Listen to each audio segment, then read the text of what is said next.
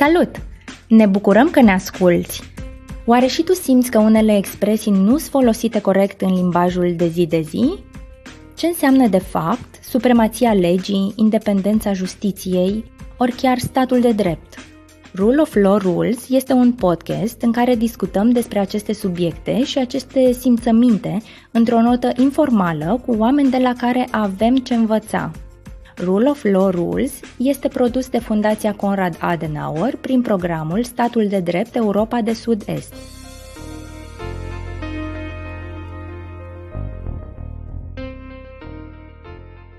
În acest episod introductiv discutăm cu Hartmut Rank și Stanislav Splavnik, oamenii care au luat decizia de a produce acest podcast în limba română. Bine v-am găsit, domnilor! Hartmut Rank, directorul programului Statul de Drept Europa de Sud-Est, și Stanislav Splavnik, coordonatorul acestui proiect din care rezultă și podcastul nostru Rule of Law Rules. Cum au ajuns un neamț și un moldovean la București să facă un podcast despre statul de drept? De ce nu? Vrem să oferim informații despre munca noastră și, într-un mod modern, să lăsăm mulți oameni să participe la discuțiile actuale pe teme juridice, fără a fi nevoie să cumpere o carte scumpă sau să participe la o prelegere juridică. Da, și ne dorim să facem un soi de awareness raising, ceea ce înseamnă că ne dorim o conversație, de fapt, despre subiectele stringente din domeniul statului de drept.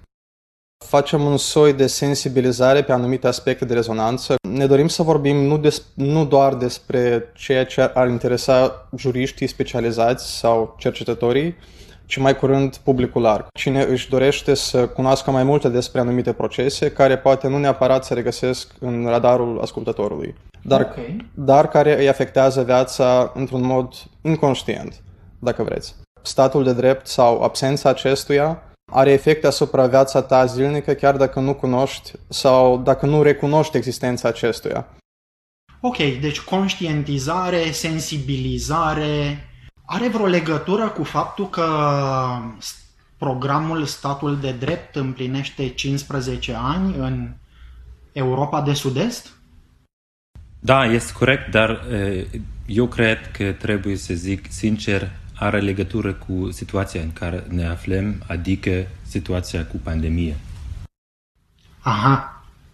O modalitate de comunicare dincolo de prezența fizică și întâlnirea oamenilor față în față. Corect. În timpul în care asta nu este posibil, vorbim despre podcastul nostru. Hai să vă pun trei întrebări de încălzire un pic. Dacă ar fi să traduceți în limba română Rule of Law Rules, titlul podcastului, cum l-ați traduce voi? Rule of Law Rules, statul de drept prevalează. Eu o să vin cu, eu o să vin cu o versiune puțin diferită și anume statul de drept așterne. Așterne? Exact. O să, o să reiez din proverbul, o să reiez din proverbul precum că cum îți aștern și așa mai departe. Ah, cum îți așterne, așa dormi, ok. Drepturi și libertăți sau îndatoriri și obligații? Drepturi și libertăți. Drepturi și libertăți pentru persoane și obligații pentru stat. Ok. E o vorbă românească, unde-i lege, nu-i tocmeală. Eu cred că e aplicabil asta în cazul unui uh, regulament intern dintr-o, uh, dintr-o societate mai micuță, undeva dintr-un sat, însă nu și în cazul drepturilor fundamentale și aspectelor cu o problematică mai vastă din domeniul statului de drept. Bine.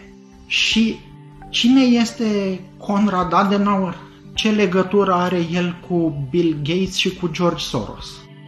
Nu cred că, nu cred că au o legătură la nivel personal și nici dacă să vorbim despre entitățile noastre sau entitatea noastră, Conrad Adenauer, nu cred că putem vorbi despre vreo colaborare la nivel formal dintre fundația Conrad Adenauer, Bill Gates și George Soros. Totodată putem spune că avem sau am putea să avem careva tangențe în lucrul nostru uh, programatic, la nivel programatic, ceea ce înseamnă că atât noi cât și posibil și fundația lui George Soros ar avea, um, ar avea proiecte uh, de, de suport a instituțiilor democratice în diverse state. Însă noi nu colaborăm cu ei în vreo măsură care, care ar putea fi discutată acum la moment. Uite, vezi, eu aș fi răspuns mult mai repede. Conrad Adenauer european, George Soros și Bill Gates americani. Altă gâscă în altă traistă. Dacă vreți, răspunsul meu ca mereu este mai scurtă. Toți trei erau bărbați, toți trei au realizat și au încercat ceva important în diferite domenii în secolul al XX-lea și au reușit să îmbunătățească viața oamenilor. Ok, mulțumesc. Dar voi la București aveți o structură ceva mai deosebită, pentru că e o diferență între programul vostru, statul de drept în Europa de Sud-Est, și celălalt braț, reprezentanța de țară sau programul politic al Fundației Conrad Adenauer, care lucrează doar în România altceva. Care sunt diferențele dintre cele două? Da, există o legătură. Sau putem să zicem da și nu. Celelalte fundații lucrează cu partenerii lor politici. Noi, ca Fundația Adenauer, lucrăm de obicei cu partenerii și partide care împărtățesc valorile noastre. Uneori, Fundația Conrad Adenauer cooperează pe anumite proiecte cu alte fundații politice germane care activează în România și în Europa de Sud-Est, cum ar fi Hans Seidel Stiftung din Germania sau Friedrich Ebert Stiftung, la fel din Germania. Un exemplu ar fi Eurosfat, unde am moderat paneluri împreună cu colegii de la Friedrich Ebert Stiftung. Mm-hmm. Dacă vorbim despre deosebirile dintre programul statul de drept și programul de țară, mm-hmm. asta a fost uh, întrebarea. Sunt niște. Uh, prima deosebire ar fi că programul nostru este conceput ca un program regional. Lucrăm nu doar în România, uh, și ci în Albania, Bosnia-Herzegovina, Bulgaria, Kosovo, Croația, Macedonia de Nord, Muntenegru, Republica Moldova și Serbia. Apropo, nicio altă fundație politică germană nu are un astfel program regional specific pentru statul de drept. Programul statul de drept mai are niște programe regionale în alte părți ale lumii. Știu că mai sunt birouri la Bogota, la Nairobi, la Singapore, la Beirut, parcă, și la Dakar. Și Dakar. Și... Astea sunt toate. Uh, și bine, vorbit... centrala din Berlin. Șase în total, corect. Am vorbit despre Middle East, Libanon, Beirut. Am fost, da, da, corect. Um, dar întrebarea a fost despre uh, programa Conrad Adenauer de țară. Deci, oficiul al doilea, dacă zicem cum așa, în România, ei deci colegii noștri uh, desfășoară activități de educație politică și consultanti în România, în principal. Putem să zicem că grupurile ținte acele două, două programe sunt diferite. Noi lucrăm în primul rând cu practicienii din drept și ei mai mult cooperează cu instituții ale statului, partide politice, precum, precum și cu personalitățile marcante ale țării. Ok, iar ei lucrează doar în România, în timp ce voi lucrați în întreaga regiune numită Europa de Sud-Est. A fost menționat că statul de drept, programul nostru împlinește 15 ani anul acesta, uh, ceea ce îi oferă un statut de teenager, dar dacă să ne gândim din perspectiva asta, statul de drept de asemenea în Europa de Sud-Est este încă într-o perioadă de teenager. Și teenagerul poate să, poate să o ia într-o direcție, poate să o ia, într-o direc- poate să o ia și într-o altă direcție. Uh, de aia este um, responsabilitatea noastră, tuturor, să, să-l ajutăm pe acest teenager, să, să se dezvolte.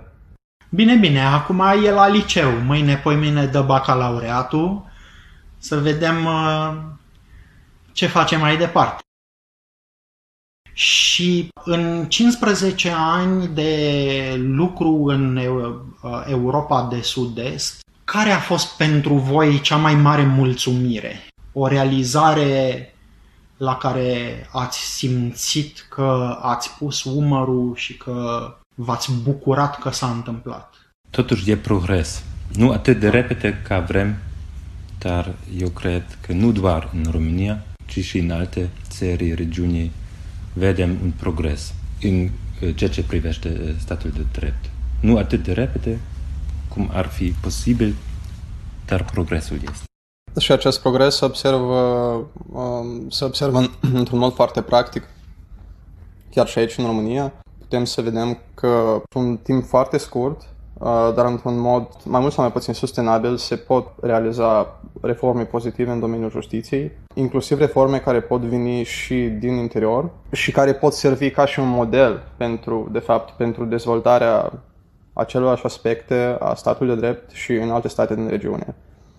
De altfel, um, dacă să ne gândim din perspectiva statului de drept, în statele unde avem proiecte acum la moment, există mai multe asemănări decât deosebiri, de fapt. Uh-huh. Uh, și aceste asemănări se bazează în mare parte, știu că o să zic o banalitate, dar e trecutul istoric, care ne determină într-o măsură sau alta parcursul, uh, parcursul fiecărui stat luat în parte. Și este important să învățăm unul de la altul.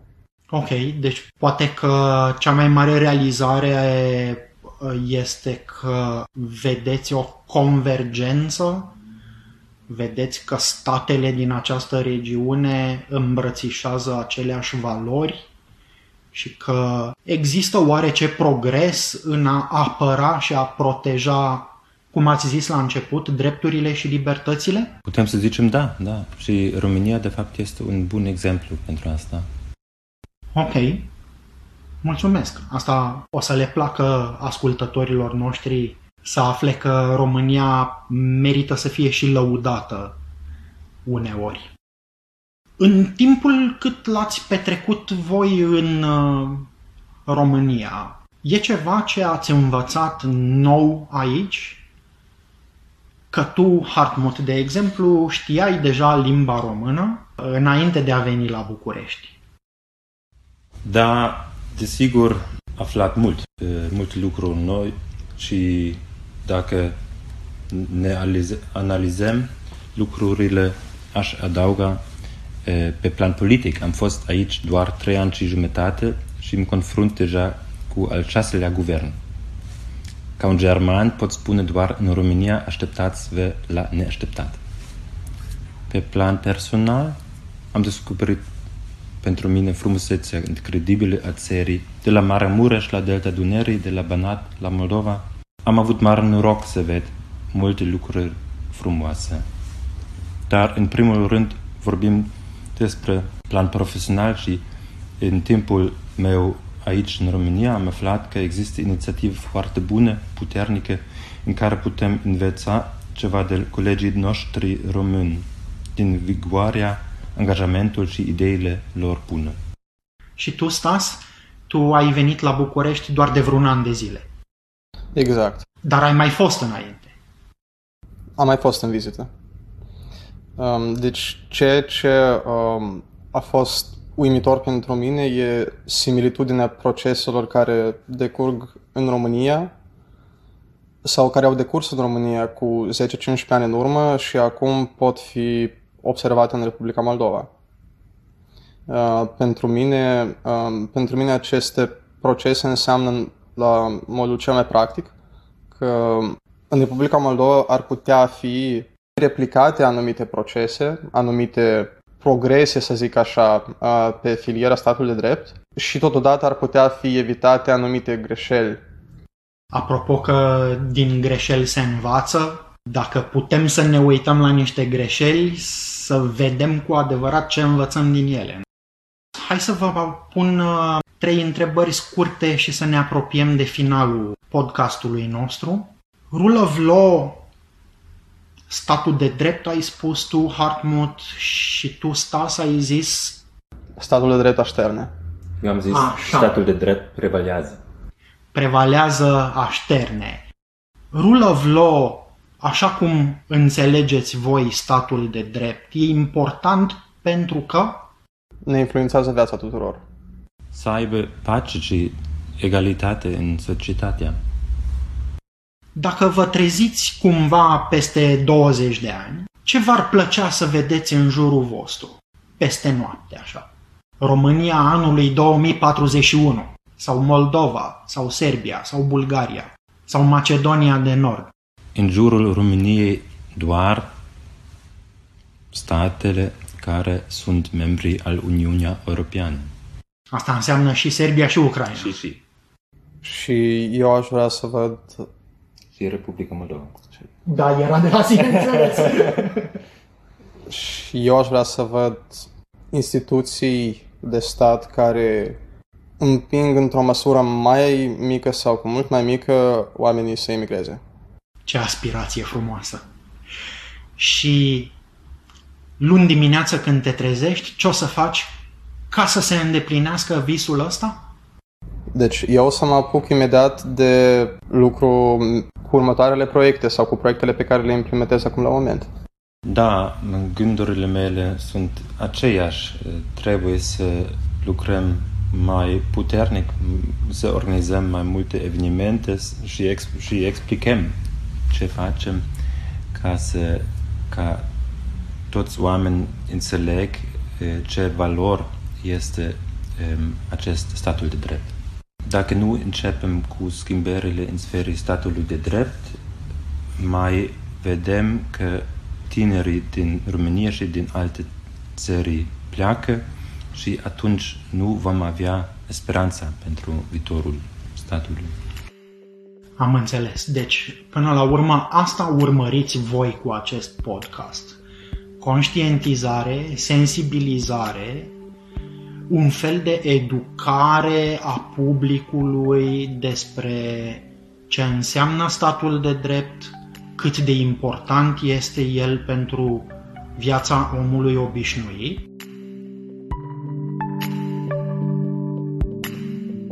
Episodul următor vom discuta cu Ioana Stupariu despre dreptul la viață privată și protecția datelor personale. Una dintre componentele legitimității puterii publice în ochii cetățenilor este tocmai această idee ca uh, cetățenii să fie ascultați și mi se pare că în momentul în care tu ca stat nu răspunzi grijilor cetățenilor, tu practic te delegitimizezi ca stat în fața mm-hmm. lor. Și aici mm-hmm. apare neîncrederea aceea.